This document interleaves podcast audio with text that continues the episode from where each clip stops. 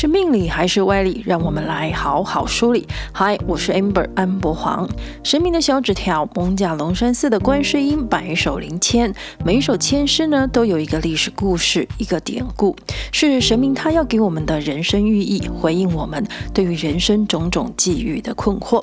第9首签诗是上上签，这让我想起一部功夫喜剧电影《一招半式闯江湖》。电影中的男主角呢，是由成龙担任演出，剧中的他没有真正的练过功夫，只有偷偷的学了父亲的一些招式，没有真本事呢，又常常做着英雄梦的他，因此常常被人欺负，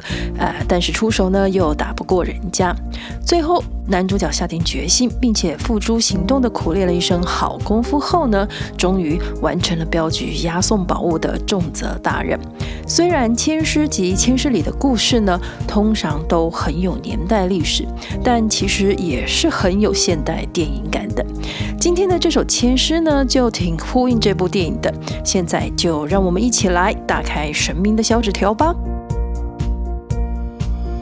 蒙甲龙山寺观世音灵签的第9首签诗呢，是上上签，签题是赵韩王半部《论语》定天下。这签题说到的赵韩王呢，指的是历史上北宋一位很有名的宰相赵普。赵普出生于后唐末年的冀州，曾祖父呢曾在后唐末年的时候担任县令，祖父呢也当过潭州的司马，而父亲赵炯呢也在五代的时候呢当过象州的司马。因为家里的3代呢都是官员公务人员，所以从小他就耳濡目染的学习励志。15岁的时候呢，则是跟着家里迁居到了洛阳。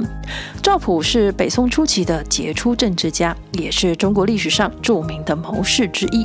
，3次官拜宰相，从政50年，享年71岁。他最有名的事迹，一个是谋划陈桥兵变，黄袍加身，助赵匡胤当上了皇帝，创立了北宋。另一个事迹是为平定天下登基后的赵匡胤献策。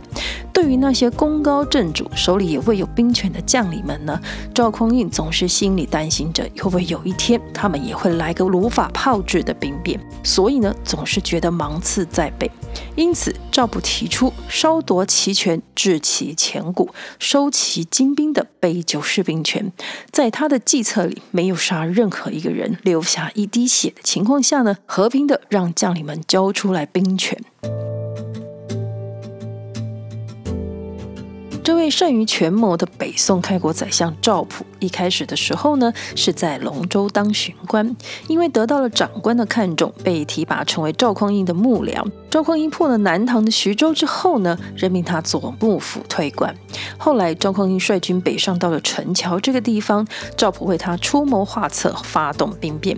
赵匡胤黄袍加身的做了皇帝，改国号为宋，史称宋太祖。之后呢，又辅佐宋太祖东征西讨的统一了国家，因此呢，宋太祖便任命赵普担任宰相的职位。宋太祖逝世后呢，他的弟弟赵匡义继位，史称宋太宗。赵普呢，仍然还是继续担任宰相的职务。2位君主呢，都拜赵普为宰相，难免人红是非流言多。这时候呢，有人在太宗的身旁说，宰相赵普是山东人，但是其实没有什么大学问，他所读过的书呢，不过就是一本《论语》而已，也许并不是那么适合担任宰相的工作。但是宋太宗听完之后呢，并不是太以为然。太宗当然知道赵普也许书读的不算多，不过只说他读了一部《论语》呢，其实是不太相信的。所以有一次太宗跟赵普闲话家常的时候呢，随口就问了赵普说，有人跟我说呢，你书呢只是读了一部《论语》，这是真的吗？赵普听了太宗这样问呢，也很老实的回答说，臣所学所知真的就是一部《论语》，没有再多了。而且呢，过去臣用了半部的《论语》来辅助太祖打天下，现在臣则是再用半部的《论语》呢来辅助陛下治理天下。就是这一段的对话，让后人以为半部《论语》可以治天下。另一个错误认知呢，是以为赵普真的是书读的很少。说到这里，不知道大家有没有疑惑，这部《论语》难道是什么武林秘籍吗？竟然半部可以平天下，半部可以天下平。这里说到的《论语》就是那本众所皆知研究孔子及儒家思想的主要资料，是儒家重要的经典学说著作，内容是孔子和他的弟子们的对话整理和汇编。南宋的时候呢，朱熹把《论语》《孟子》《大学》《中庸》称之为四书。现今版本的《论语》呢有20篇，一共是 1.2 万个字。《论语》的内容呢，不是只有个人道德规范、人伦关系，更有儒家治国的理念，同时也展现出先秦时期的社会面貌，还有孔子及弟子的经历。内容其实是很多面向的，而且自从汉武帝以朝廷的高度及权力罢黜百家、独尊儒术后呢，《论语》更是被推崇尊称为五经之管辖、六艺之侯经。同时，科举制度实施以来，四书等于是考试指定书，因此四书之首的《论语》更一直是所有读书人的金科玉律、必读经典。不过以赵普的事迹来看，一位善于权谋权术的人，我认为《论语》这本书他当然是肯定有读的，而且呢，也应该不是只有读了这样一本书。有这样思维和手段的人，怎么会是不读书、不学无术的人呢？这是第9首千诗的挂头故事。千诗里提到的半部《论语》呢，同时也是一句成语，源自于宋朝罗大经的《鹤林玉律·以篇卷7》。赵普在相，人言普，山东人，所读者指《论语》，盖亦少陵之说也。太宗常以此语问普，普略不已，对曰：臣平生所知，臣不出此。昔以半辅太祖定天下，今欲以其半辅陛下治太平。这句半部《论语》的成语呢，是对《论语》这部儒家经典的夸赞，意思是说，如果能充分的掌握《论语》呢，就算只有半部，能力也会提升，可以治理国家了。不过呢，后人对于这个故事，乃至于对于这句成语贬义的用法，倒是多过原本正面的解释意思了。但是在千诗里，神明的用意呢，主要是想借由这样的一个历史典故，对大家说，读通一本书，比囫囵吞枣的读一堆书来的有用。或是呢，想说提醒大家，与其样样通样样松，不如对单一技能或是某个领域的专业，真的是学到了精通，炉火纯青。尤其在这个追求斜杠的时代呢，本业本职学能都还搞不定，就想着要多元发展，其实是本末倒置的事情。我们再来看这第9首千诗。劳君问我心中事，此意偏移月相公。一片灵台明四镜，恰如明月正当空。这首千诗解曰说的是呢，心中正直，理顺法宽，天无私意，莫空虚看。此千皎月当空之象，凡事正直则吉。意思可以这样解释，您心里想要问我的问题和事情呢，在思考及立场上不要过于只着眼于自己的好处或是利害关系，最好呢朝着公众或是多考量一下大家的角度，要宏观一点的去看整个大局。只要自己的心念清明，就可以看到答案，就像是那一轮明月在天空那般的清楚。在艋舺龙山寺的第31期刊物里呢，有介绍到说，前面这首千诗还有两个历史典故，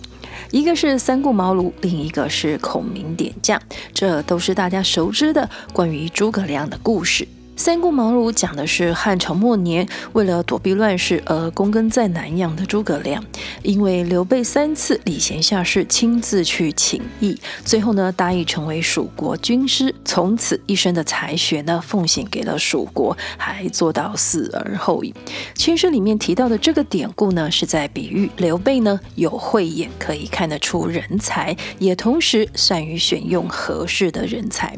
另一个典故孔明点将，则是讲到诸葛亮呢，在接受了刘备的任职邀请之后呢，面临的就是刚平定河北，领军10万，决心要继续南征的曹操。这个时候的诸葛亮呢，心里虽然有退敌的计谋，但是刚加入团队的他其实呢还没跟团队磨合好，所以呢关羽和张飞呢并没有打算言听计从他的指示。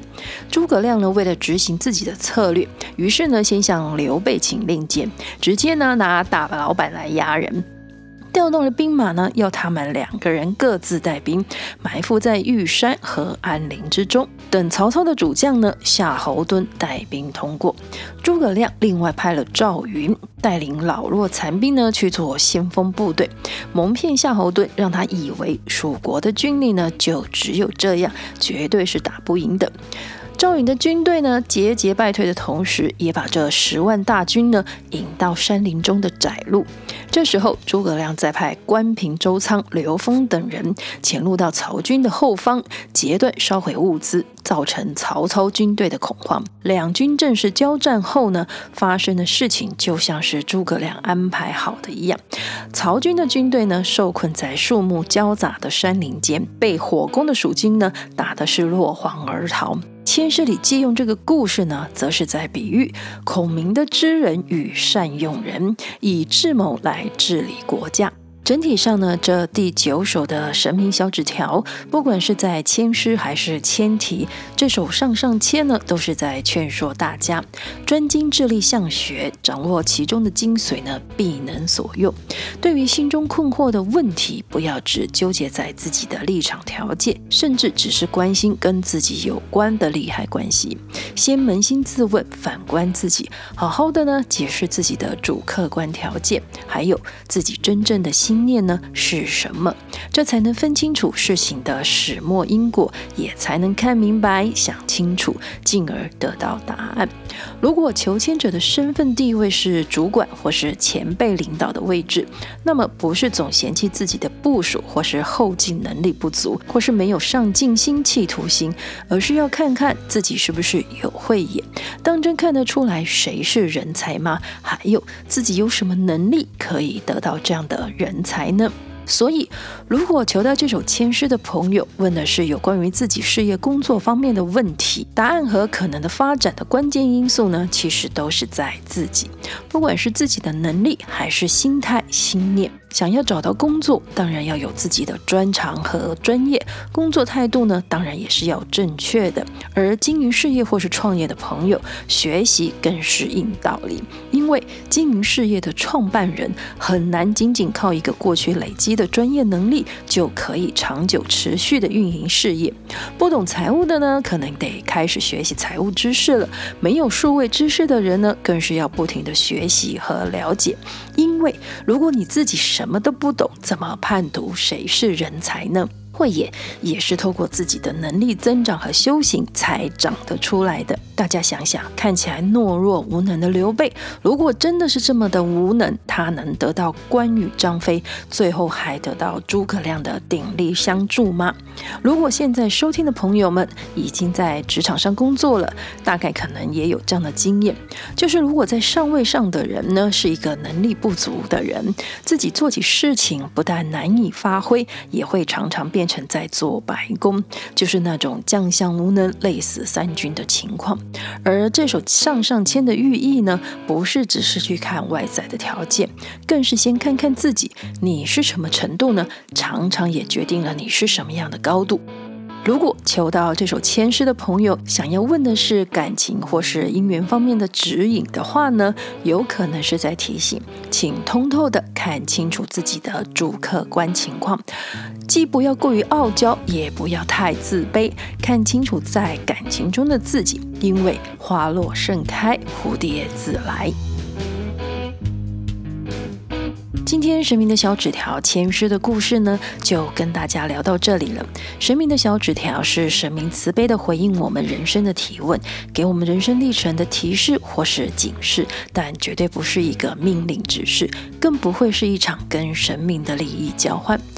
我们还有很多后续的牵诗故事要跟大家分享。如果您觉得意犹未尽呢，请记得按下追踪或关注，节目更新就会马上通知。支持我们继续 Podcast 内容创作，请在收听的平台上呢，给我们5颗星的评价，加油打气，谢谢大家。最后再次感谢台北艋舺龙山寺白首观世音灵签的前诗提供，算你好命，神明的小纸条。我们下次再传小纸条讲前诗故事，拜拜。